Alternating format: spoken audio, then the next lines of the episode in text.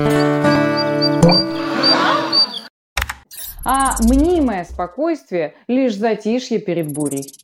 «У них нет имен!» – резко прервав безумный смех, сообщил мужчина. «Руби не такая, как все», – заступился Сантьяго. Новый приступ сотряс его тело. На этот раз лицо стало очевидно синим. У мужчины закатились глаза, и он потерял сознание. Курт успел подхватить тело Сантьяго и аккуратно положил на пол. «Сантьяго!» – нервно воскликнул капитан и начал трясти друга. Брюнет, не приходя в себя, продолжал синеть и жадно глотать воздух. Это выглядело настолько страшно и противоестественно, что на Курта накинулась паника. «Прекрати меня пугать! Вставай!» Хлопая по щекам товарища, прочитал Курт. Ничего не помогало. Сантьяго становилось только хуже. Не зная, что делать, капитан продолжал безнадежные попытки привести друга в чувство. На глазах навернулись слезы. «Руби, помоги!» Словно раненый зверь проревел на весь корабль Курт. Появление самки было, как всегда, неожиданным. Она просто материализовалась рядом с мужчинами. Леозар вскрикнул и с паникой в глазах начал отползать подальше от самки. Его ударило, а борт пустынника смерчем, кратко объяснил Курт. Мутантка присела над телом Сантьяго и присмотрелась. По движению грудной клетки и синей кожи стало понятно, что мужчине не хватает кислорода. Руби склонилась так, чтобы ее лицо было напротив лица пострадавшего. Сделав глубокий вдох, самка выдохнула обогащенный кислород струей. Поток был направлен в рот погибающего Сантьяго. Изменения стали заметны сразу. Дыхание мужчины стало немного спокойнее, а кожа посветлела. Руби наклонилась еще ближе и, почти касаясь губами рта мужчины, продолжила делать глубокие вдохи и выдохи. Поглощая выдыхаемый Сантьяго углекислый газ, самка дарила мужчине особый вид кислорода. «Все это бесполезно, он скоро умрет», – усмехнулся Леозар.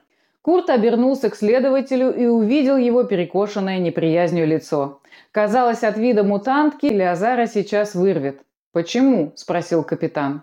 Следователя передернуло, и он отвел глаза от Руби. У него сильный ушиб легких. Внутри большой отек. Он мешает дышать. Кровь продолжает приливать к гематоме. А та увеличивается и заполняет легкие. Если срочно не вмешаться, он задохнется, нехотя ответил Лязар.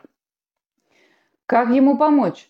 В этих условиях никак, обведя глазами корабль, сказал следователь.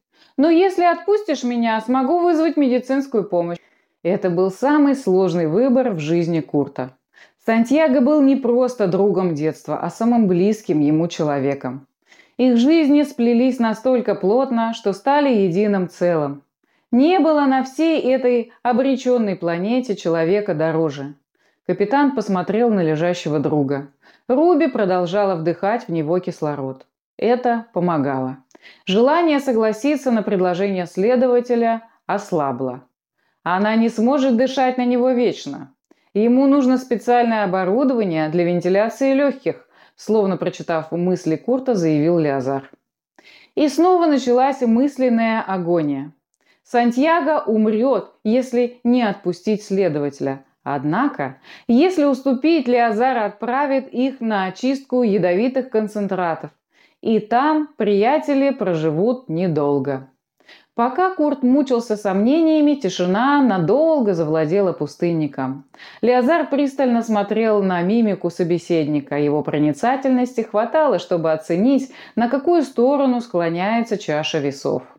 И поскольку результатом наблюдений он был доволен, нарушать молчание не спешил поисках ответов капитан даже пытался представить, как на его месте поступил бы Сантьяго.